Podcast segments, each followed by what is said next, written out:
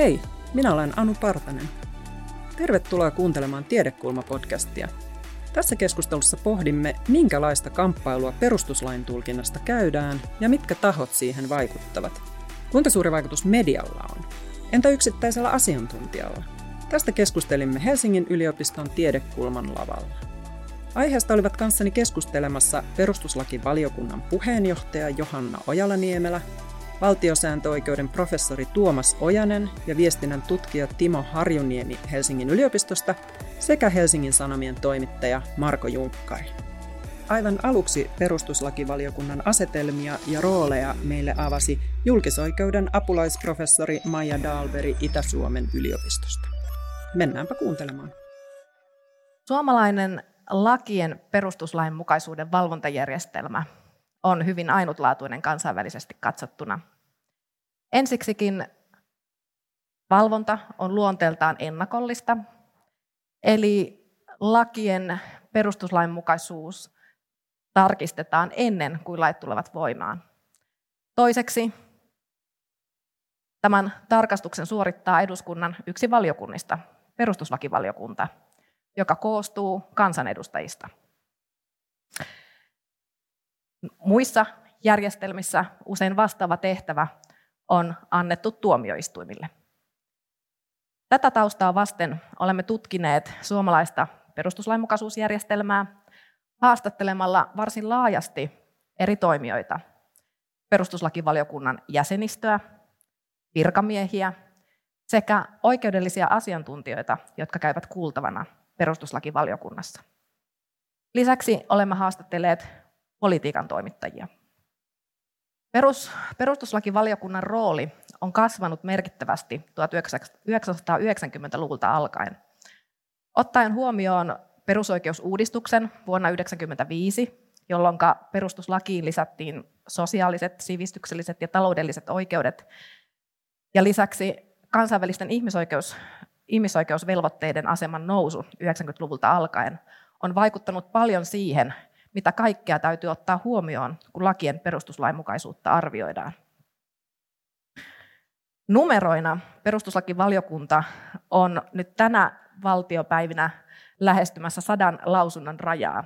Tällä hetkellä valiokunta on antanut 94 lausuntoa. Verrattuna aikaisempiin vuosiin, esimerkiksi 1980-lukuun, perustuslakivaliokunta antoi noin 10-20 lausuntoa per valtiopäivä. Rooli on siis merkittävä. Tosiaan perustuslakivaliokunnassa on kolme tärkeää ryhmää, jotka toimii. ensinnäkin on tosiaan jäsenistö, jotka ovat kansanedustajia. Toisekseen on virkamiehet, valiokuntaneuvokset, jotka, jotka toimivat perustuslakivaliokunnassa. Ja kolmantena ryhmänä on oikeudelliset asiantuntijat, jotka käyvät säännönmukaisesti perustuslakivaliokunnassa kuultavana. Jos katsotaan näitä ryhmiä tarkemmin, ensin jäseniä.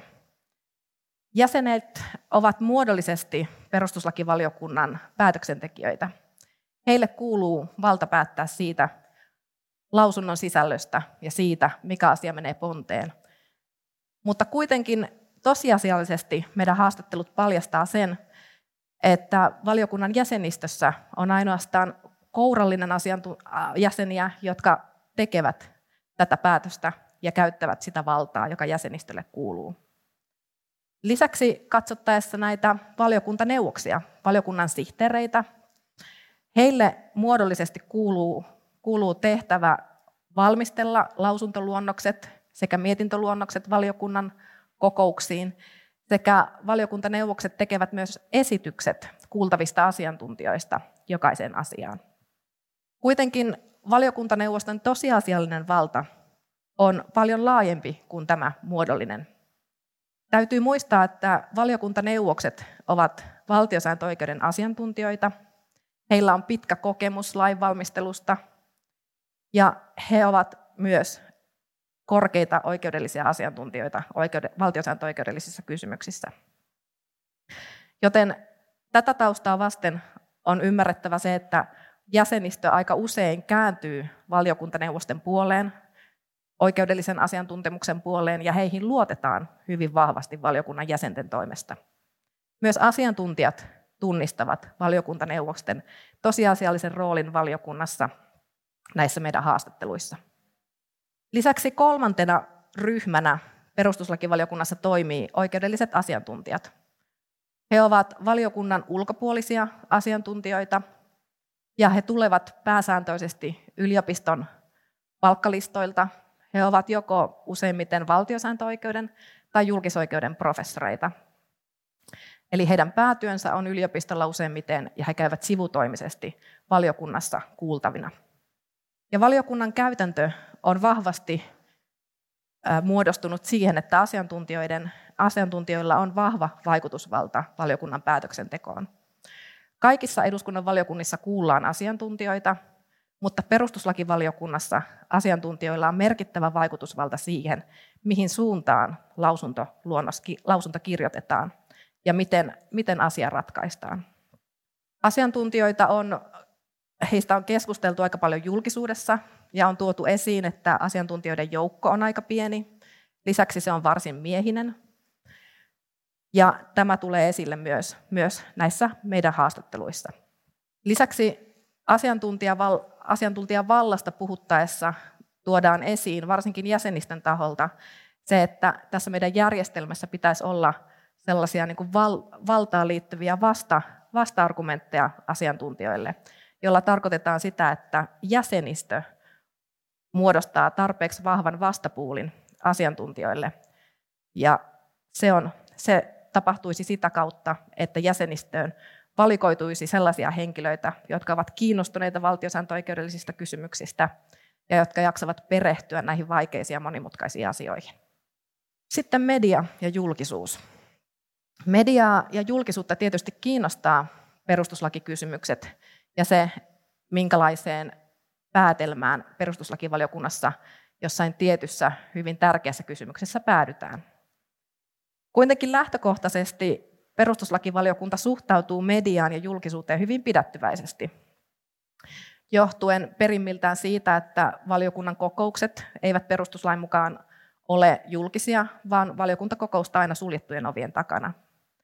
Lisäksi oikeudelliseen harkintaan kuuluu se vahva ajatus riippumattomuudesta ja puolueettomuudesta, jota sitten julkisuus ja julkisuudessa käyvä keskustelu voi vaarantaa. Tämän vuoksi valiokunta suhtautuu varsin pidättyväisesti, puolustuksellisesti julkisuutta kohtaan. Ja tämä näkyy konkreettisesti esimerkiksi siinä, että valiokunta tiedottaa asioista useimmiten puheenjohtajan suulla. Jäsenistö ei niinkään kommentoi julkisuuteen varsinkaan mitään keskeneräisiä asioita. Lisäksi tämä pidättyväinen suhde julkisuuteen näkyy myös näissä asiantuntijakysymyksissä. Valiokunnan jäsenistö peräänkuuluttaa asiantuntijoilta myös samanlaista pidättyväistä suhtautumista julkisuuteen, vaikkakin samaan hengenvetoon tunnustetaan se, että moniääninen keskustelu, julkinen keskustelu demokratiassa tärkeistä yhteiskunnallisista kysymyksistä on myös tärkeä arvo. Kuitenkin näissä haastatteluissa ilmenee se, että asiantuntijat, jotka ovat varsin paljon julkisuudessa, ottavat ennakkokantoja perustuslakivaliokunnassa käsiteltäviin kysymyksiin, eivät välttämättä tule sitten kuultaviksi täällä perustuslakivaliokunnassa. Mitkä nykyjärjestelmän vahvuudet ja heikkoudet sitten ovat? Vahvuuksina täytyy totta kai todeta ensinnäkin se, että tämän, tällainen järjestelmä, jossa lakien perustuslainmukaisuus ja se, että he, ne ovat yhdenmukaisia myös kansainvälisten ihmisoikeussopimusvelvoitteiden kanssa, tarkistetaan ennen kuin lait tulevat voimaan, niin tämä on sekä yksilön että yhteiskunnan kannalta aika hyvä järjestelmä. Lisäksi tällainen valvonta, jossa korostetaan eduskunnan asemaa ylimpänä valtioelimenä, sopii hyvin suomalaiseen oikeuskulttuuriin.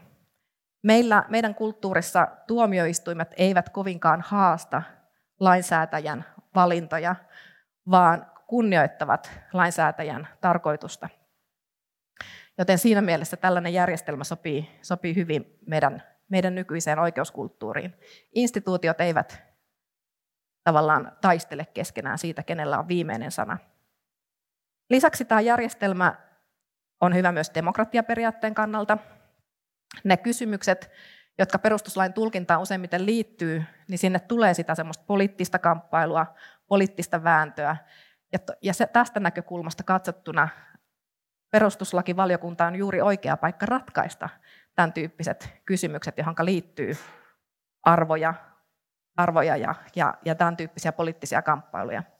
Jos tuomioistuimen täytyisi ratkaista näitä samoja kysymyksiä, tuomioistuin olisi vähän ymmällään, koska sen, sille ei kuulu tämmöinen poliittinen harkintavalta. Ja useimmiten tuomioistuin luultavasti pyrkisi häivyttämään tämmöiset poliittiset kysymykset sinne taka-alalle. Lisäksi tämä nykyjärjestelmä on toiminut hyvin. Perustuslakivaliokuntaa arvostetaan laajasti sekä eduskunnan sisällä että eduskunnan ulkopuolella. Tuomioistuimet nojautuvat varsin vahvasti perustuslakivaliokunnan lausuntoihin ja tulkintakäytäntöön.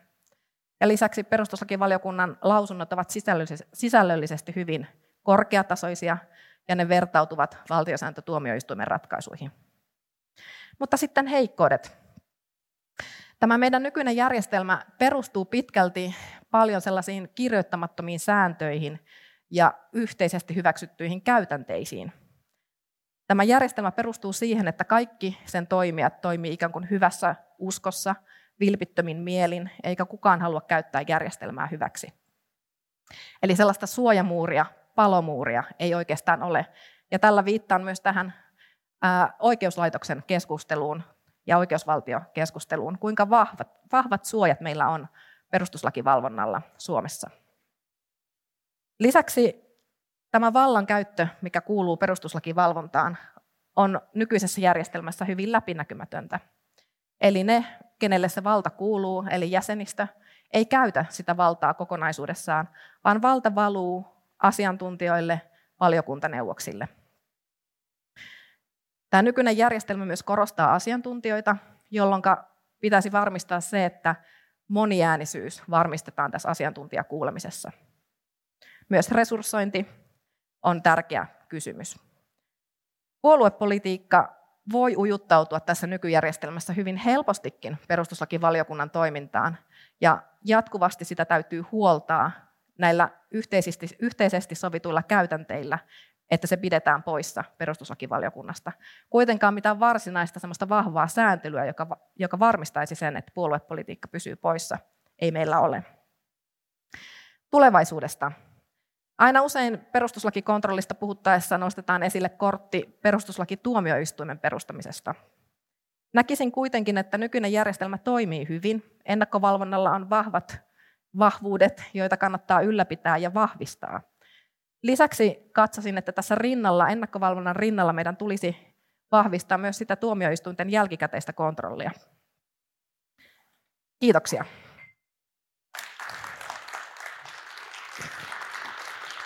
Kiitos Maija. Ja nyt kutsun lavalle arvovaltaisen paneelimme. Tänään keskustelemassa täällä perustuslakivaliokunnan puheenjohtaja Johanna Ojala-Niemelä, Helsingin yliopiston valtiosääntöoikeuden professori Tuomas Ojanen, Helsingin Sanomien toimittaja Marko Junkkari sekä viestinnän tutkija Timo Harjoniemi Helsingin yliopistosta. Tervetuloa kaikki. Siitä vaan paikka, mihin pääsette nopeimmin. Johanna Ojala-Niemelä. Olet ollut perustuslakivaliokunnassa enemmän tai vähemmän vakituisesti vuodesta 2007 saakka, hyvin pitkään, ja olet parhaillaan valiokunnan puheenjohtaja. Miltä tämä Maijan alustus kuulosti siitä näkökulmasta, millaista kamppailua poliitikot käyvät siitä perustuslain tulkinnasta? Miten se näkyy käytännön työssä?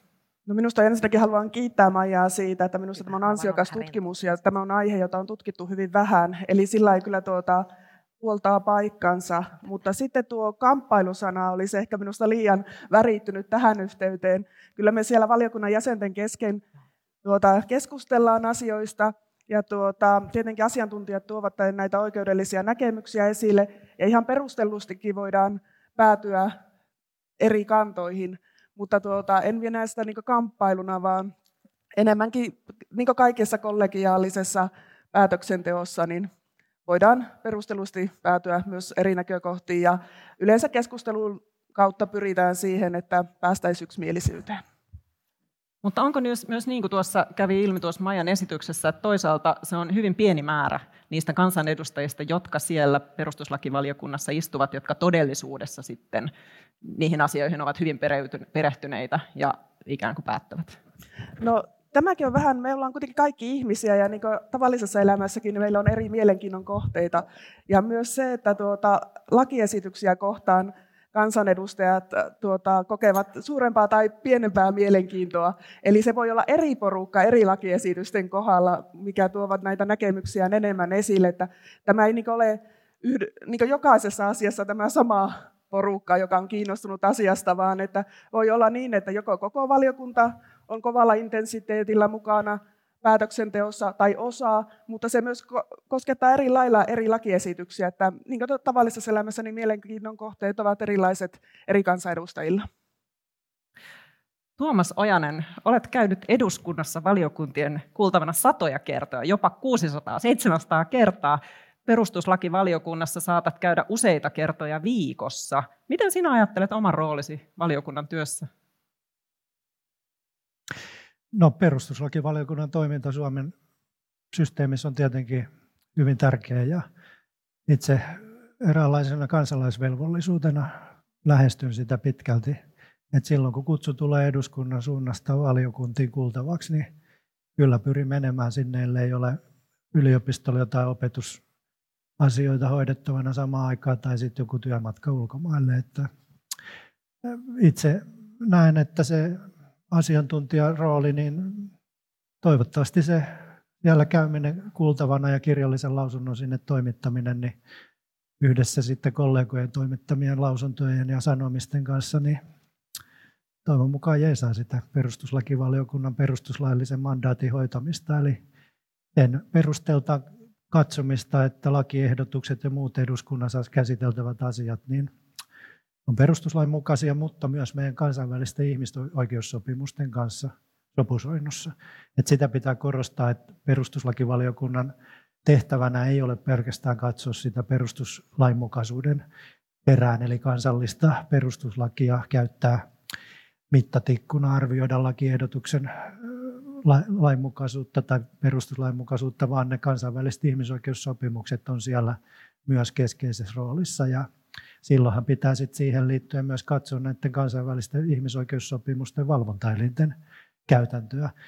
Puhutaan käytännössä Euroopan ihmisoikeustuomioistuimesta, lapsioikeuksien komitean käytännöstä, vammaisten henkilöiden oikeuksien perään katsovan kansainvälisen komitean käytännöstä ja niin poispäin. Että ja nyt viime vuosikymmeninä unionin jäsenyyden oloissa niin ei voi väheksyä perustuslakivaliokunnankaan toiminnan kannalta Euroopan unionin oikeutta ja sen perusoikeusjärjestelmää ja EU-tuomioistuimen oikeuskäytäntöä.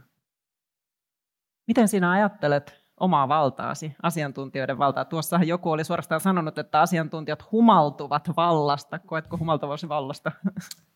No en ainakaan itse koe tulleeni humalaan siitä, että käyn perustuslakivaliokunnasta eduskunnan muissa valiokunnissa, että varmaan siinä jotain vaikutusvaltaa on ja mahdollisuuksia osallistua ja vaikuttaa tärkeistä lainsäädäntöpaketeista mm, siihen koskevan päätöksentekoon.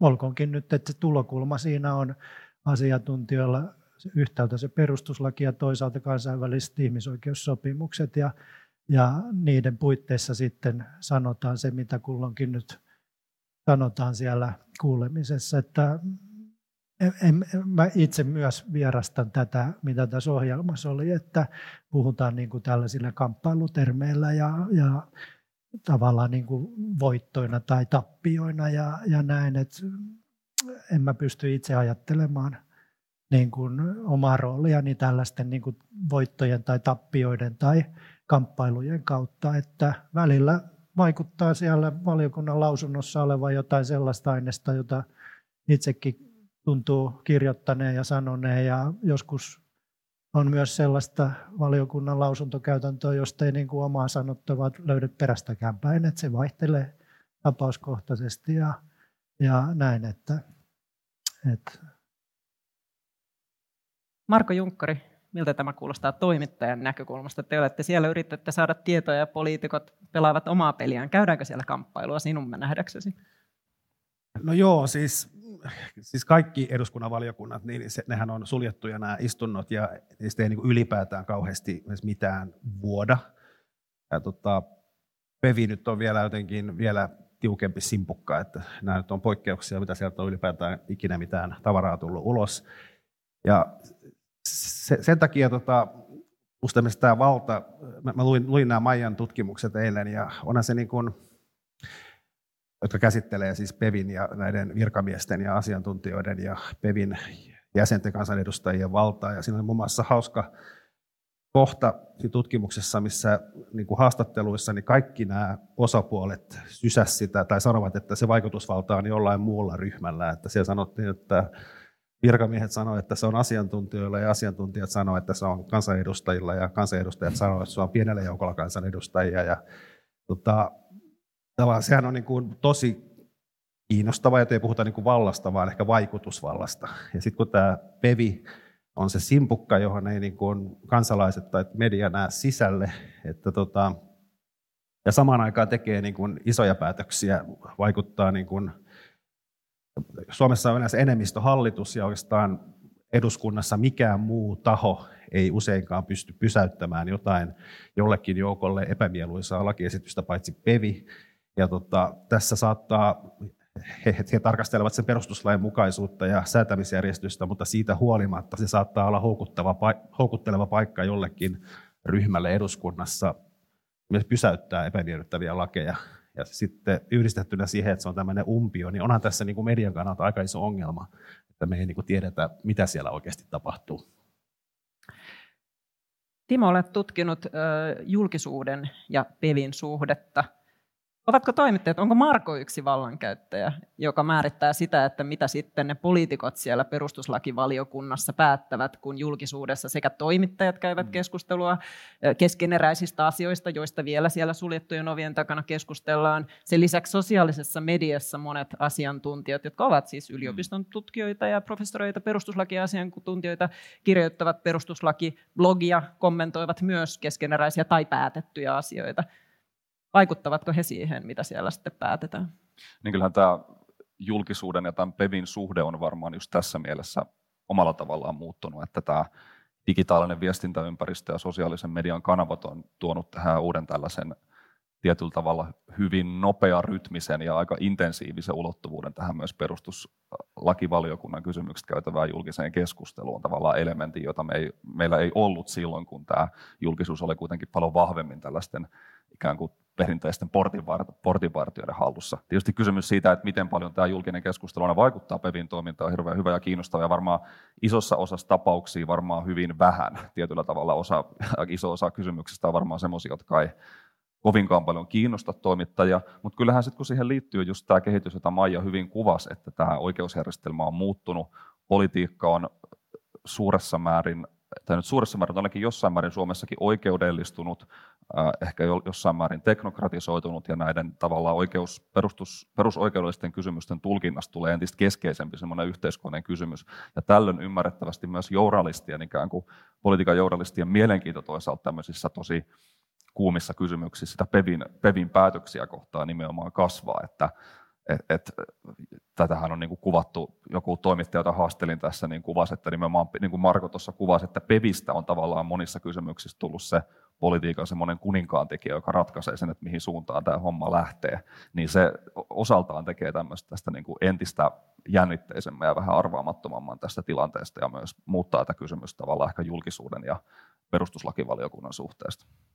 Keskustellaan kohta vielä syvemmin tästä julkisuuskysymyksestä, mutta haluaisin palata vielä tähän. Johanna, miltä se asiantuntijoiden valta, ymmärrän nyt, että sekä Tuomas että Johanna vähän vierastaa tätä valta-tematiikkaa tässä, mutta sanotaan nyt eri roolit, miltä ne näyttäytyvät, eli siellä siis puuhaavat kansanedustajat, sitten siellä on ne asiantuntijat, jotka tulevat lausumaan, jotka tuntevat sitä itse perustuslakia ja niitä, ja sitten siellä on vielä ne valiokuntaneuvokset, eli sihteerit, jotka siis sitten esittelevät asioita ja lopulta usein kirjoittavat ne lausunnot, jotka myös ovat sitten oikeustieteen asiantuntijoita. Niin miten sinä näet sen työn jaon ja roolit, ja miten he vaikuttavat toisiinsa?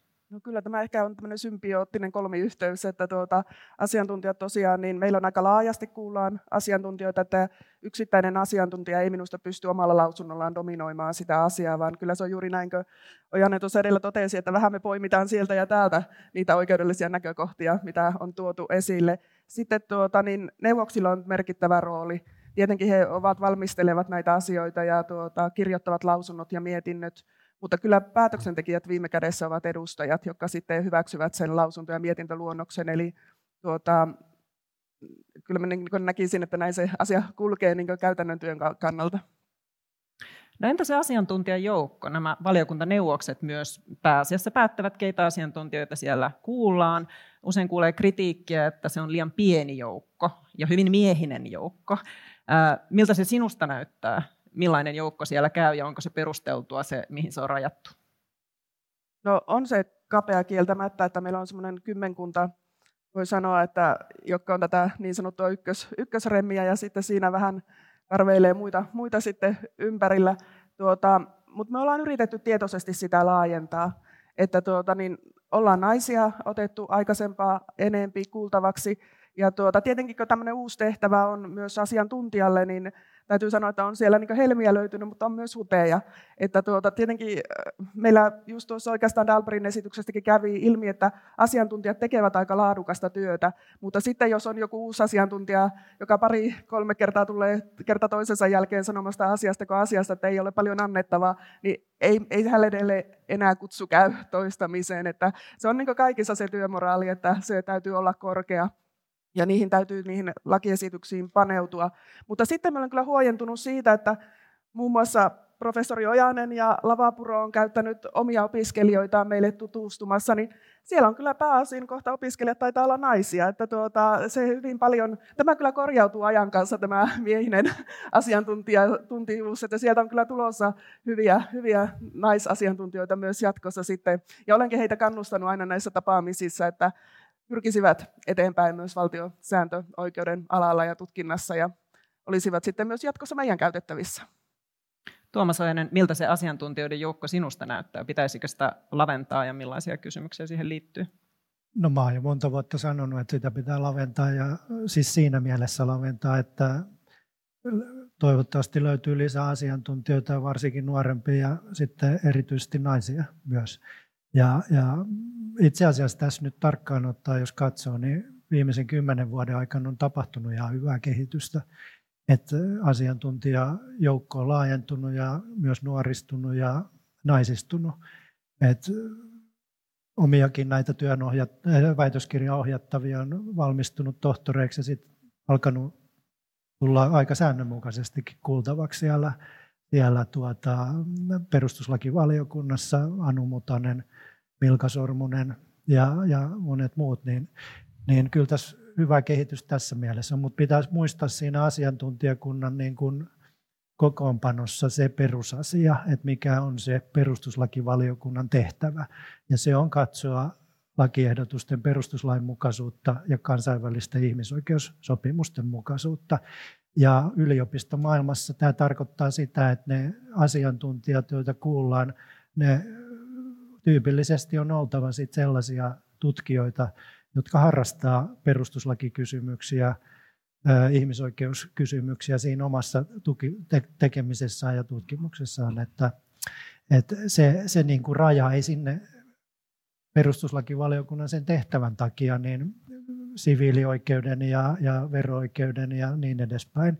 Sinällään huippututkijoita, ei heidän se sanomisensa tai asiantuntemuksensa, mitä tarvitaan perustuslakivaliokunnassa, niin ne ei kohtaa toisiaan. Et, et, se on aika harvinaista, että tulee muiden oikeudenalojen ö, ihmisiä kuultavaksi perustuslakivaliokuntaan, ja silloin yleensä, jos tulee, se selitys on siinä, että on aika joku ö, syheröinen vaikka verolakipaketti tai joku tietty perhe- ja perintöoikeuden sellainen erityinen äh, kysymys, jonka niin kuin ymmärtämiseksi myös siellä niin kuin perustuslakiarvioinnin näkökulmasta niin on saatava selvitystä siitä, että miten tämä menee siellä perhe- ja perintöoikeudessa tai vero-oikeudessa sitten, niin sitä kautta kuullaan näitä muiden oikeudenalojen asiantuntijoita, mutta ei heiltä yleensä siinä tilanteessa odoteta edes sitä, että he alkaa niin kuin esittää käsityksiä siitä ehdotettavan lain perustuslainmukaisuudesta. Sen haluan nyt vielä sanoa, että en, en tarkoittanut sitä, että vähättelisin tätä niin kuin valtaroolia tässä, vaan olin vaan vierastamassa tätä tällaista kamppailu- ja tämän tyyppistä terminologiaa tässä. Ja sitten toinen huomio tästä julkisuudesta, niin uskaltaisin kuitenkin sanoa niin, että jos meillä olisi perustuslakituomioistuinsysteemi tai ylipäätään tuomioistuimen varaan rakentuva perustuslakikontrolli, niin julkisuuden, se mitä tihkuu julkisuuteen siellä, sieltä, niin se olisi vielä vähäisempää. Ja tuomioistuimet, jos mitkä pitää visusti kiinni siitä, että heidän tekemisensä siinä yksittäisessä asiassa tulee julkisuuteen vasta, kun se ratkaisu on annettu. Et, et, sieltä ei kuultaisi mitään niin kuin matkan varrelta varmastikaan, mitä nyt perustuslakivaliokunnasta aika ajoin kuitenkin nyt julkisuuteen tulee. Kiitos. Marko, sanoit aikaisemmin, että onhan se vähän ongelmallista, että todella tärkeitä kaikkiin kansalaisiin vaikuttavia asioita siellä käsitellään, ja me oikeastaan saadaan sitten tietää se keskusteluluonne tai päätös vasta sitten, kun se on käsitelty. Miten te toimittajat yritätte saada tietoa sieltä? Kenelle sinä soittaisit? Ja saatteko te kuitenkin jonkun verran sieltä? Sanoit, että vuotoja ei juuri tule, mutta kertovatko poliitikot tai asiantuntijat teille? No aika, siis aika vähän, varsinkin jos vaikka nyt vaikka jos tota, joku, joku professori on siellä asiantuntija, vaikka Tuomas Ojonen on siellä asiantuntijana, eihän sen tavallaan prosessin aikana kyllä oikein mitään kerro. Että, tota, että aika hankalaa se on. PEVin jäsenet, kansanedustajat ei kauheasti kerro. Että kyllä se on niin kuin, mutta mä en, niin kuin, mä en ehkä niin kuin näe sitä, niin, koska eihän mistään muustakaan valiokunnasta niin kauheasti sitä tietoa keskeisen prosessin saa. Että tota, ehkä tämä on musta niin kuin, tämä liittyy ehkä enemmän tämä niin kuin, tämmöinen valvonta haave tai se läpinäkyvyys siihen, koska PEVin rooli on kumminkin niin valtavan merkittävä ja silloin potentiaalisesti se mahdollisuus pysäyttää niin kuin lakiesityksiä eduskunnassa, niin ehkä niin kuin, ei mulla ole niin kuin mitään tarvetta siihen, että toimittajat näkisivät niin kuin tässä heidän perustyössään, mitä siellä duunataan, mutta niin kuin joissain tapauksissa minusta olisi kumminkin niin kuin hyvä, että tiedetään, mitä siellä tapahtuu. Ja sitten jotenkin Tämä PEVihän on muuttunut historian aikana niin kuin valtavasti. Joskus sotien jälkeen se oli tämmöinen niin kuin perustuslain keskeinen pykälä koski niin kuin omaisuuden suojaa ja se oli niin kuin etenkin kokoomuslaisten lempilapsia. Siellä oli kokeneita, se oli niin kunnia asia päästä PEVin jäseneksi. Siellä oli tämmöisiä veteraaniedustajia. Ja tämähän on muuttunut ihan täysin. Siellä on nyt suunnilleen puolet on ekan kauden kansanedustajia vähän liioitellen. Ja sinne ei niin kuin oikein kukaan enää halua, tämmöinen kokeneempi edustaja johtuen siitä, että sieltä se on kamalan työläs. Te käsittelette paljon niitä lakeja, oli tällä kaudella sata, paljon lausuntoja. Joo, sata. Ja tota, se on kamalan työläs, sieltä ei saa poliittisia irtopisteitä, koska media ei näe sinne sisään, nämä edustajat ei saa puhua niistä asioista. Ja tota, tämähän myös mahdollistaa sen, että siellä niin kuin pieni, koska iso osa edustajista siellä valiokunnassa ei ole niin kuin välttämättä niin kiinnostunut siitä työstä eikä ole niin kokeneita, niin siellähän pystyy niin kuin aika helposti olettaakseni niin kuin pieni joukko vaikuttamaan aika paljon sen valiokunnan työskentelyyn, valiokunnan sisältä. Ja tämähän on täysin niin kuin läpinäkymätöntä, enkä mä tiedä niin kuin, miten sitä pitäisi nähdä, mutta kumminkin siellä on asioita, mitkä olisi hyvä jollain tavalla tiedostaa. Niin tässä on ehkä semmoinen vähän julkisuusharha, että siellä käsitellään vain valtavasti asioita, joista suurimmasta osasta nyt ei hirveästi Helsingin Sanomissakaan kirjoitella. Ja sitten on ne tietyt kysymykset, joissa sitten tulee ehkä ne poliittisetkin näkemyserot, joita sitten julkisuudessa paljon käsitellään. Johanna Ojala nimellä ihanteellisesti on ajateltu, että poliitikot jättävät sen puoluekirjan kokonaan sen valiokunnan ulkopuolelle. Siellä pohditaan vaan, katsotaan lakipykäliä, kuunnellaan asiantuntijoita neutraalisti, tehdään oikeustieteellistä harkintaa. Onko se edes mahdollista käytännössä? Ja näkyykö se siellä, että onko esimerkiksi jäsenen puolue hallituksessa vai oppositiossa, haluaisivatko he nähdä tämän lain lakina vai eivätkö he haluaisi?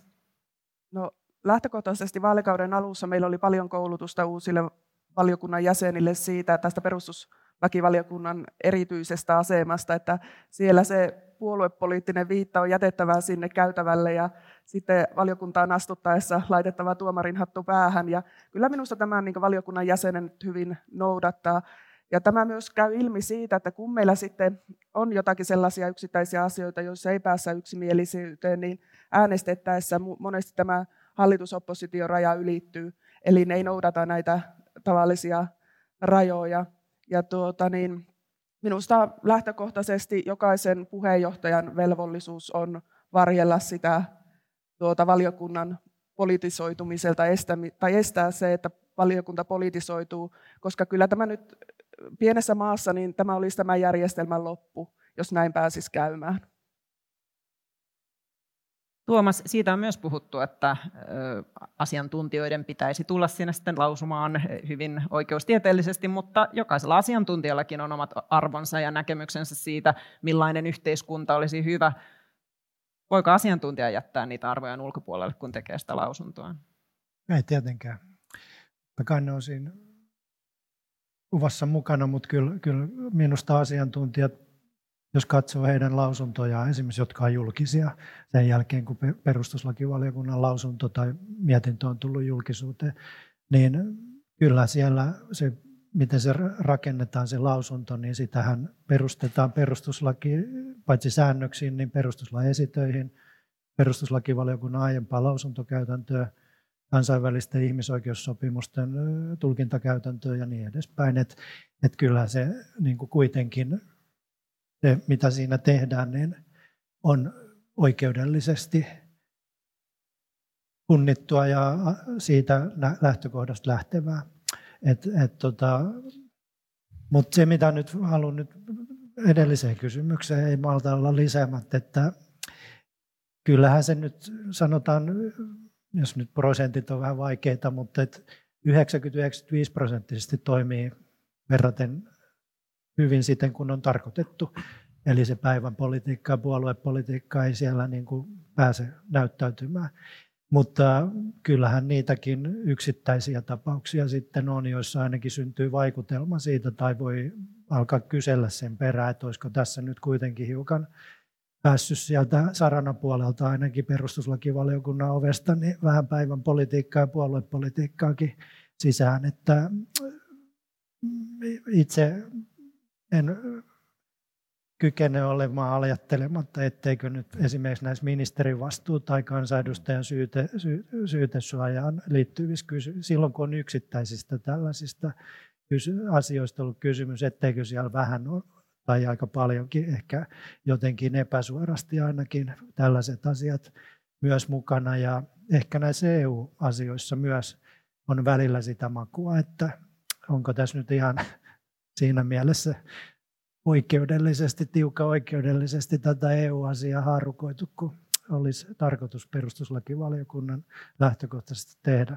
Mutta yleisesti ottaen näissä lakiehdotusten, niin kuin kotoperäisten lakiehdotusten käsittelyssä, niin kyllä se toimii kutakuinkin sillä tavoin kuin tässä puheenjohtajakin kuvasi.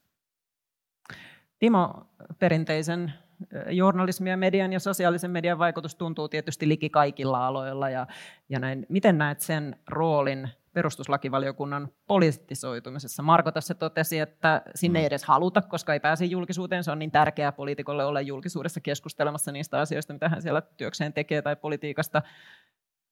Toisaalta tietysti sitten tässä se voi myös ruokkia niitä äh, vaikutuksia siihen, että miten siellä tulkitaan. Niin kyllä se varmaan liittyy, siihen osittain myös ehkä tuo kysymys, jota tässä vähän sivuttiinkin, että siellä on nykyään myös nuorempia kansanedustajia, joilla ei ole ehkä ihan niin vahvaa kokemusta siitä valiokunnan traditionaalista kulttuurista, ja jolloin ei olla ehkä ihan vielä niin vahvasti sosialisoiduttu siihen tavallaan sen valiokunnan perinteiseen toimintatapaan, niin ehkä tämmöisissä tapauksissa voi ollakin, että ikään kuin houkutus sitten käyttää vähän toimia siellä mediajulkisuudessa voi olla korkeampi kuin sitten sellaisilla ikään kuin kokeneemmilla kansanedustajilla, mutta kyllä minulla on samanlainen käsitys, että, että PEVistä, perustuslakivaliokunnasta, on hankalampi uuttaa niitä vuotoja kuin, kuin, kuin muista valiokunnista, ja tavallaan nimenomaan tämmöiset julkisuuskäytännöt, jotka liittyy paitsi tietysti näihin niin formaaleihin sääntöihin, joita valiokuntatyössä on, mutta just sitten tämmöisiin sisäisiin pelisääntökeskusteluja, ja näihin ne on tiukempia kuin tavanomaisissa valiokunnissa, että just näitä vuotoja tulee vähemmän, mutta onhan me nähty, että niitä tulee, ja siinähän on tavallaan se on vähän tämmöistä symbioosia, että toisaalta on toki niin, että toimittajat tarvitsevat niitä vuotoja, mutta kyllä myös poliitikoilla on intressi olla hyvissä yhteyksissä poliitikon toimittajien kanssa. Ja sittenhän siinä on usein vähän tällaista keskustelua, että okei, että saetaan puhua jostain asiasta taustaksi toimittajille, että miten tämä joku homma etenee, mutta se on aika tarkkaa sitten se keskustelu siitä, että ei voi missään määrin vaan tulkita, että kuka on kertonut näin, koska sitten tietysti se luottamus, se luottamus tavallaan rapautuu välittömästi, että kyllä sieltä sitä tietoa tulee jonkin verran, mutta se on, se on aika herkkää tietysti varsinkin tämän perustuslakivaliokunnan kohdalla, että mitä puhutaan ja missä vaiheessa ja ikään kuin missä määrin kulloinkin, vaan sitten taustaksi tästä, taustaksi tästä prosessista. Mutta vaikutus, vaikutus ehdottomasti on, mutta varmaan kuten tässä on monta kertaa todettu, niin enimmäkseenhän nämä keist on tietysti toki sellaisia, että, se mediajulkisuuden painekaan ei juuri niihin juttuihin kohdistu, mutta, mutta viime, viime vuosina toki on nähty näitä aika tulenarkojakin keissiä, joita on sitten paljon, paljon julkisuudessa puitu. Niin yksi keissi oli, kun käsiteltiin sote-asioita, niin silloin keskeneräinen lausuntoluonnos ihan vuodettiin julkisuuteen. Marko, lähestyvätkö poliitikot teitä, oletteko poliittisen pelin väline? No totta kai ollaan. Kyllähän poliitikot käyttää meitä hyväkseen ja me käytämme heitä, että se on tämmöinen symbioosi. Mutta mun mielestä se vuorot ehkä nyt ei ole niin kuin, se musta ehkä ei ole se pääpointti. Ja kyllähän niin kuin ehkä olennaisempaa meidän vinkkelistä on se, että koittaa niin kuin ymmärtää sitä prosessia ja ymmärtää sitä PEVin käsittelyä, että mitä siellä tehdään ja miksi tehdään ja miksi joku laki sitten, tota, laki ei menekään niin kuin normaalissa lainsäädäntöjärjestyksessä, että se on niin kuin myös asioista kiinni ehkä enemmän kuin niistä vuodoista. Tässä tullaan sitten niin kuin jotenkin, koska nämä asiat on usein tosi vaikeita ja sitten niin kuin aika harva toimittaja niin kuin seuraa peviä kauhean paljon. Tota, meillä on eduskuntatoimittajia, ne seuraa koko sitä lainsäädäntöä, mutta niin kuin hyvin harvaa niin kuin kauhean perehtynyt just peviin.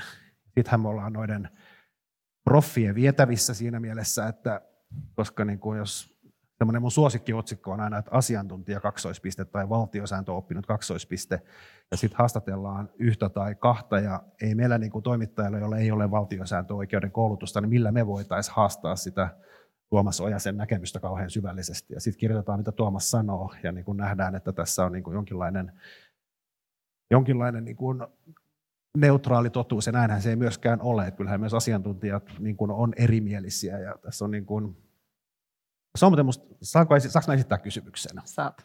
Mikä se niin kuin yleinen käytäntö on, että jos teillä käy kuusi, kuusi asiantuntijaa niin kuin puhumassa ja viisi sanoo A ja yksi sanoo B, niin onko se, mikä se vaikutus sillä on, että niin kuin laskette sitten, että mitä mieltä enemmistö asiantuntijoista on? Se vähän riippuu siitä asiantuntijan vakuuttavuudesta, että ei pelkästään mittatikulla lasketa sitä, että tuota, kuinka monta oli myötä ja kuinka paljon vastaa, vaan kyllä se riippuu siitä kokonaisnäkemyksestä, mikä me luodaan niiden asiantuntijan asiantuntemuksen tuota, vahvuudesta. Olemme siis todenneet nyt, että siellä pevissä aika hyvin pitää, ei kauheasti vuodeta näin, mutta sitten keskustelua käydään kuitenkin keskeneräisistä asioista hyvin vilkkaasti sosiaalisessa mediassa, eli muut ihmiset ikään kuin käyvät, eivät sitten ehkä ne kansanedustajat, jotka siellä pevissä ovat ainakaan omaan, äh, omiin niminsä, ei ehkä juuri Tuomas Ojanen, joka on käynyt siellä lausumassa. Äh, Tuomas Ojanen, millaisena sinä näet sen julkisen keskustelun? Onko se asiantuntevaa, vaikuttaako se sinun näkemyksiisi? Tai sitten mainita, kun juttelimme aikaisemmin, että PEVin käytäntö on se, että että te asiantuntijat toimitatte sinne lausunnot kirjallisena, sitten te menette sinne paikan päälle lausumaan, ja usein sinä et tiedä, mitä ne muut asiantuntijat lausuvat ennen kuin annat oman lausuntosi. Ja että ehkä voisi olla hyväkin joskus, että asiantuntijat ikään kuin vähän debatoisivat ja tietäisivät toistensa lausunnot. No, sitä nähdään julkisuudessa. Seuraatko sinä sitä? Mikä vaikutus sillä on? No jos aloitan tuosta jälkimmäisestä, niin se tosiaan on niin, että me mennään vähän sokkona sinne kuulemiseen ja, ja siellä sitten kuullaan myös kollegojen käsitykset siitä ja olen sen aikaisemminkin sanonut, että aika usein mä olisin viisain ja valmi, kaikkein valmiin kirjoittamaan jotain lausuntoa silloin, kun mä lähden sieltä pois.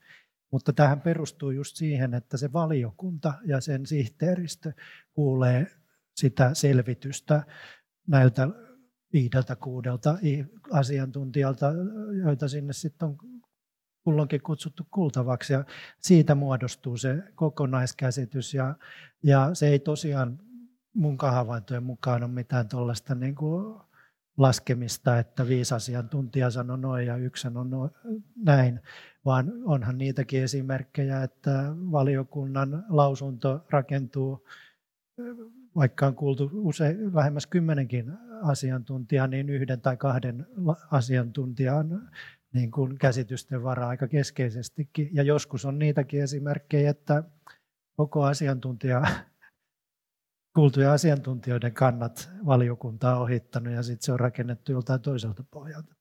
Että kyllä, mutta ne on hyvin niin kuin harvinaislaatuisia tilanteita. Että kyllähän se tyyppitilanne on se, että asiantuntijat, joita kuullaan, niin on verraten yksituumaisesti ainakin niistä perusasioista samaa mieltä. Ja sitten on ehkä jotain yksityiskohtia, joiden kohdalla on vähän eroavaisuutta tai jotkut asiantuntijat ei niitä nosta lainkaan esiin ja toiset nostaa, mutta että näin. Ö, ihan just johon, mä kysyn vielä Tuomakselta, että miten ajattelet sitä julkista keskustelua, sitten niin, seuraatko sitä juu. muiden asiantuntijoiden, jotka eivät ole ehkä käyneet siellä kuultavana ollenkaan, mutta innokkaasti tarjoavat mielipiteitään? No enpä juuri, ja yksi selitys sille tietenkin on sekin, että mä en itse ole somessa. Mä en, mä en seuraa sitä keskustelua muuta kuin korkeintaan ehkä joskus selaimen kautta vilkaise jotain Twitterissä käytyä keskustelua, mutta se vaikuttaa aika tällaiselta polarisoituneelta ja, ja ne argumentit, joita kyetään esittämään Twitterin viestin mittaisessa palstatilassa tai merkkimäärässä, niin ei siinä kauhean argumentatiiviseen tarkasteluun päästä. Et en, en juuri seuraa ja mun on pakko myös sanoa se, että aika usein nämä e, toimittajien lehtijututkin erilaisista lakipaketeista, niin mun silmissä on sikäli niin kuin jo menneen päivän juttuja, että aika usein on tullut jo kuulluksi näissä ministeriöiden erilaisissa lainvalmistelutyöryhmissä siitä lakipaketista, joka sitten tulee sinne perustuslakivaliokuntaan. Ja mä niin kuin tavallaan tiedän jo sitä kautta siitä, että mikä, mikä tässä on nyt se, se, niin kuin se hallituksen esityksen niin kuin perusasia voi olla, että se on nyt hiukan sit muuttunut siinä viimeistelyssä vielä. Mikä se käytäntö on, että jos sä oot lausunut ministeriössä siinä valmisteluvaiheessa, niin mm. voit silti mennä PEViin lausumaan se omasta En mä näe siinä että mulla siinä on sama asiantuntijarooli ollut siellä ministeriössäkin ja kyllä mä sen välillä tuonkin esiin siellä perustuslakivaliokunnassa ja se on monesti mainittu siellä hallituksen esityksen valmistelua kuvaavassa jaksossa, että tässä on saatettu jo kuulla näitä ja näitä ihmisiä, että et se on niin kuin yleistiedossa jo perustuslakivaliokunnassa sitäkin kautta. Että. Johanna. Niin ihan tähän ja sen kommentista pienen nyanssiin tarttuisin just tästä, kun sinne tavallaan asiantuntijat tulevat sokkona, niin käy myös niin, että tuota, asiantuntijat toisiaan kuultuaan, niin siitä kirjallisesta lausunnosta, niin suullisessa esiintymisessä joko lieventävät kantaansa tai kiristävät mm. sitä, että nämähän ei tavallaan mistään pöytäkirjoista sitten ilmene, että se on vain se kirjallinen lausunto, mikä sinne on jätetty, mutta että voi olla, että tätäkin tapahtuu. Olisiko se mahdollista, että tästä, kirja- tai tästä lausuntokeskustelusta saisi jonkinlaisen referaatin, jos siellä merkittävästi nämä näkemykset muuttuu suhteessa niin kirjallisiin lausuntoihin? Niin, se on varmaan harkinnan paikka, että voidaanko mennä tähän suuntaan, että melkein pitäisi pyytää uusi lausunto. Tuota. En, en, osaa tätä, en ole pohtinut. Mutta mun on pakko lisätä tähän nyt sekin, että tämä ei ole mitenkään tavatonta. Että samalla tuomioistu, joka kollegiaalisesti päättää korkeaoikeus vaikka viiden kokoonpanos, niin ei niitä istuntoja edes järjestettäisi tietenkään, jos tuomarit menisivät sinne valmiiksi kiveen hakattujen kantojen kanssa, vaan se perustuu just siihen, että sitten kun käydään se istunto ja kollegiaalisesti sitä käydään läpi sitä oikeusjuttua, niin tuomarikin saattaa tarkistaa sitä kantaansa ja päätyä kuultuaan kollegojaan siinä sitten, niin, niin lopulta täysin toisenlaiseenkin ratkaisuun, että et, ei tässä niin kuin ole mitään tavatonta, että myöskään asiantuntijat tarkistaa siellä kuulemisen aikana käsityksiä. Tai sitten on aika yleistä sekin, että nousee esille siellä sellaisia kysymyksiä siinä kuulemisessa, joita asiantuntijat ei ole siinä kirjallisissa lausunnoissa kauheammin käsitellyt tai juuri ollenkaan. Ja sitten aletaan miettiä sitä niin kuin siinä suullisesti käsittelyn kestäessä, että, että viisaus lisääntyy ja työ sopettaja, sitten kun kuulee vielä näitä kollegoja ja siellä on myös ministeriöiden nämä lainvalmistelijat, niin sen keskustelun kuultua niin itsekin monesti saatan tehdä niin, että, että tarkistaa jotain käsitystä niin tai oksaan, että tätäkin asiaa pitäisi miettiä ja sitten yritän siinä esittää siitä jonkun, jonkun lisäarvio, jota en ole siinä omassa kirjallisessa lausunnossani käsitellyt. Se olisi tyhmää, jos sinne menisi aivan jonkun kivehakatun kannan kanssa joka tilanteessa ja ikään kuin sulkisi korvansa kaikilta niin kuin muulta selvitykseltä ja argumentaatiolta. Tässä tulee sellainen vaikutelma, kun tätä kuuntelee, että siellä tavallaan on se oma keskustelu, joka elää ja jota asiantuntijalausunto, joka meille tulee sitten myöhemmin julkisuuteen, onkin ehkä muuttunut siellä suullisessa keskustelussa ja ulkopuolella meistä välttämättä tiedä ja sitten meillä toimittajat yrittävät sitä tulkita meille. Miltä se näyttäytyy sinusta, Timo? Onko se meidän julkinen keskustelu sitten, perustuuko se paljon esimerkiksi perustuslakiblogiin ja, ja muihin tämmöisiin julkisiin mm. keskusteluihin. Ja sitten se voi ollakin erillään siitä, että mitä siellä oikeasti on keskusteltu ja tehty, ja me emme ikään kuin ymmärrä toisiamme. Niin onhan siinä jälleen tämä kysymys tavallaan tästä, että millä tavalla eri toimijat poliitikoista asiantuntijoihin ja neuvoksiin, muihin virkahenkilöihin ikään kuin sosialisoituu tähän järjestelmään. Että varmaan iso osa just ihan tässä asiantuntija-arvioinnin ytimessä olevista eksperteistä on, suhtautuu sillä aika pidättyväisesti tähän sosiaalisessa mediassa oloon ja suhtaudutaan aika kriittisesti siihen keskusteluun, jota käydään ja halutaan ikään kuin antaa sille pevillä aika, aika tarkastikin se niin pohdin, pohdintarauha. Mutta sitten on ehkä asiantuntijoita, jotka ei välttämättä ole ihan samalla tavalla siinä toiminnan ytimessä, katsoo sitä ehkä jossain määrin vähän enemmän ulkopuolelta, en tarkoita, että täysin, ja jotka ehkä haluaisikin tuoda sitten siihen vähän just vaikka sosiaalisen median ja perustuslakiblogin kautta vähän sellaista uudenlaista, uudenlaista viritystä siihen julkiseen keskusteluun, mikä saattaa taas to, toisaalta näyttää aika ongelmalliselta sit sieltä PEVin sisältä, että, että ne joskus voidaan, ne, jos ne koetaan liian ikään kuin väärässä paikassa tuleviksi semmoiset julkiset ulostulot, niin ne voidaan koeta aika hankalaksi sen PEVin työrauhan kannalta, mikä on sitten taas ehkä omia vähän karkottamaan näitä asiantuntijoita taas sieltä ihan pevin niin kuin ytimestä. Että et tässä voi olla tämmöinen tietty, tietty niin kuin erkaantuminen, erkaantuminen kiistatta, kiistatta käynnissä. Tässä on selkeästi vaikea kysymys siitä, että monet nämä lakiehdotukset ja asiat, mm. joita PEVI käsittelee, nähän on osaltaan arvokysymyksiä. Meillä on perustuslaki ja meillä on kansainväliset sopimukset, mutta siellä on mukana myös meidän arvot. Jos seuraa vaikka Yhdysvaltoja, jossa tätä asiaa tehdään, sitten korkeimmassa oikeudessa, sinne valitaan tuomareita, se on hyvin politisoitunut prosessi, ketä he ovat, ja sitten niitä lausun, mitä he sieltä tuovat ulos, niin niitä sitten hirveästi käydään läpi, mutta on aika selkeää, että ne menee usein poliittisten linjojen mukaan, miten siellä mitäkin lakiesitystä tulkitaan. Suomessa tavallaan on säästytty täältä, mutta arvellaan, että se on siellä jossain taustalla kuitenkin, ja niin kuin Tuomas sanoi, että joissain kysymyksissä varmasti on Pitäisikö meillä olla malli, jossa esimerkiksi PEVin jäsenet, jotka ovat kuitenkin yhä eri mieltä, kirjoittaisivat jonkinnäköisen eriävän mielipiteen. Joskushan tämmöistä on käynyt, mutta olisiko se todella tuhoisaa vai olisi se käytännössä hyvä asia, että avattaisiin niitä arvokysymyksiä, joita siellä on, kun sitä tulkitaan, ja ne olisivat sitten auki, mutta joku päätös sieltä tulisi vaikka enemmistöpäätökseltä. Miltä kuulostaa, johon? No siis tuota, poliitikoitahan eihän ne toki missä umpiossa elää, että totta kai mm. tämä ympäröivä yhteiskunta vaikuttaa jokaisen niin taustaan. Mutta tuota, niin, näinhän tapahtuu. Siis kyllähän joitakin, joitakin asioita, yksittäisiä asioita on, jossa ei olla päästy yksimielisyyteen, vaan yksittäinen jäsen tai sitten tuota, useampi niin on halunnut tuota, äänestyttää asiasta ja ovat kirjoittaneet eriävän mielipiteen, mutta se ei minusta silti tarkoita, että se asia on politisoitunut. Siinä ei ole samasta asiasta kyse, vaan ihan oikeudellisin argumentein voi päätyä kahteen eri näkökantaan. Että tuota, niin, minä niin joissakin tietyissä asioissa hyvin ymmärrän, että osa on halunnut lähteä eri linjalle kuin toinen, ja ei vain ole löydetty sitä yhteistä näkemystä siinä sitten. Mutta emme sitä niin vaarallisena pidä, että kunhan se ei sitten tuota, ala liikaa toistumaan, vaan että ymmärretään, että se on sitten harvoin käytetty keino. keino. Mä haluaisin lisätä tähän, että ne kysymykset, oikeudelliset kysymykset, joita perustuslakivaliokunnassa käsitellään, että jos ne olisi tuomioistuin tyyppisessä elimessä käsiteltävänä, niin siinä ei olisi mitään kummallista. Pikemminkin voisi sanoa, että se olisi aika, ei nyt yleistä, mutta var, silloin tällöin nyt joka tapauksessa niistä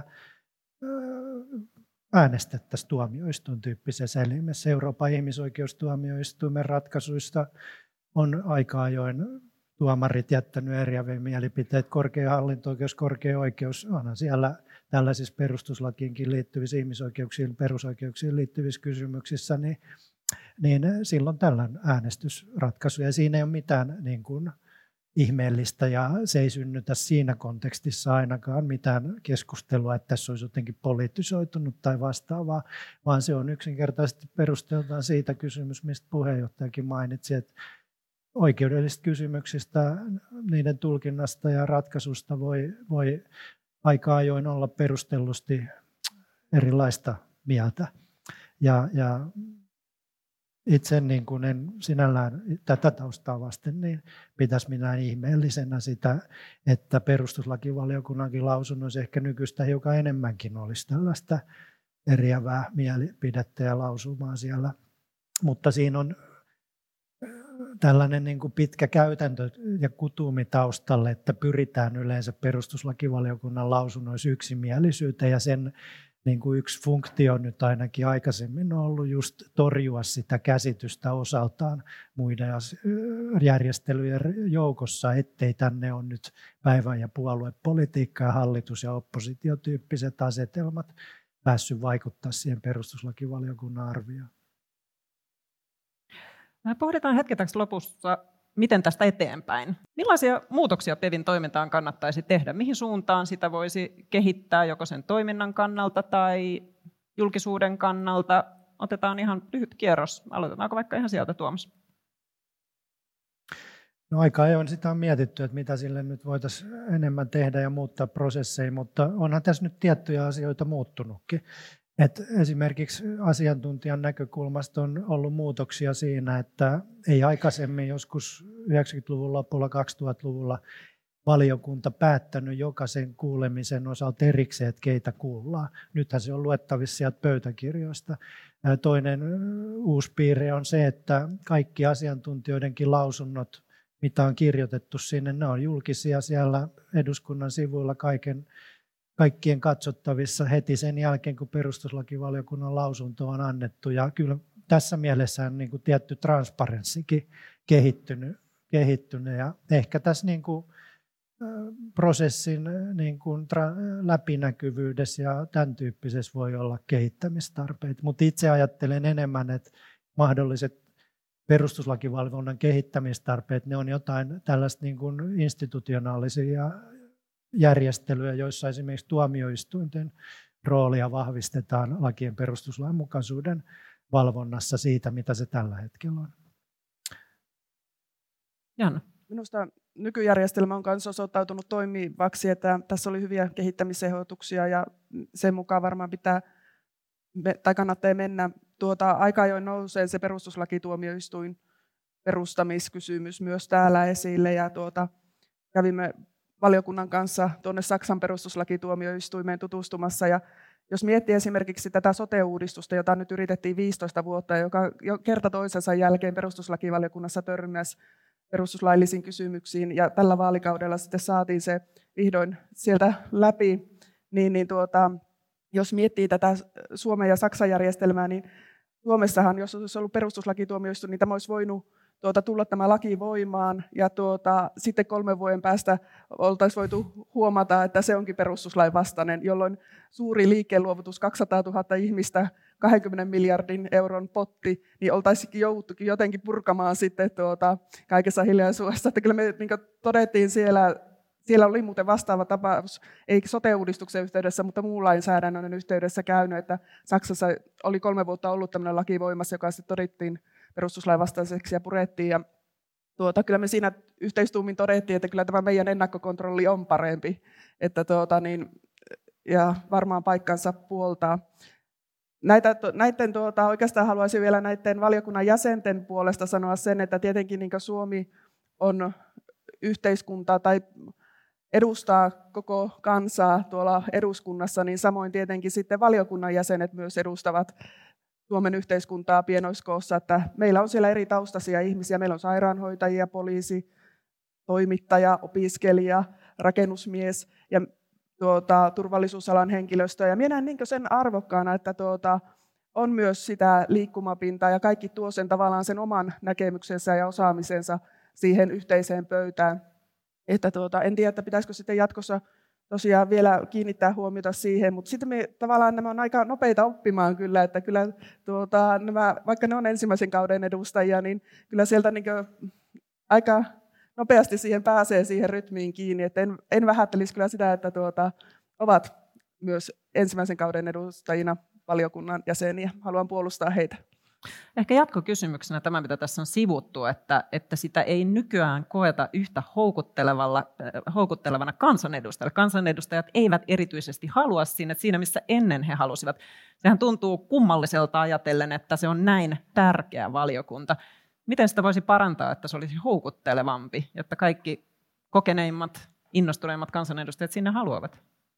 No siinäpä se kysymys on, että kyllä se on näin, niin kuin Junkkari tuossa edellä totesi, että melkoinen työleiri, että tuota, kyllä, kyllä siellä saapi aamusta puolen päivän saakka tuota, painaa, painaa esitysten kanssa ja kimpussa, että tuota, mutta ja varmaan on yksi pointti se julkisuuskysymys, että ei ole sellainen tavallaan pysty profiloitumaan sitten sieltä tuota, valiokunnan asioiden kautta, että meillä toivotaan, että pidättäydytään ennakkokannanotoista, kun tulee tuota, valiokuntaan joku asia käsiteltäväksi ja annettaisiin asiantuntijoille arvo siinä, että tuota, vasta heidän kuulemisten jälkeen muodostettaisiin se konta, kanta ja tuota, yhteisesti, että nämä on sellaisia kysymyksiä. Sitten aika paljon se tiedottaminen on myös puheenjohtajan varassa. Että, ja itsekin täytyy olla siinä aina varovainen näiden lausuntojen ja mietintöjen tulkinnassa, että ei ali- tai ylitulkitse niitä puheenjohtajana. Että paljon toimittajat, jos kysyvät sitä, että no mitä te tällä virkkeellä tarkoitatte, että sano nyt, että minkälaista mm. keskustelua kävitte, kävitte tämän virkkeen osalta ja mitä tässä haetaan, mutta että tuota, pitää aika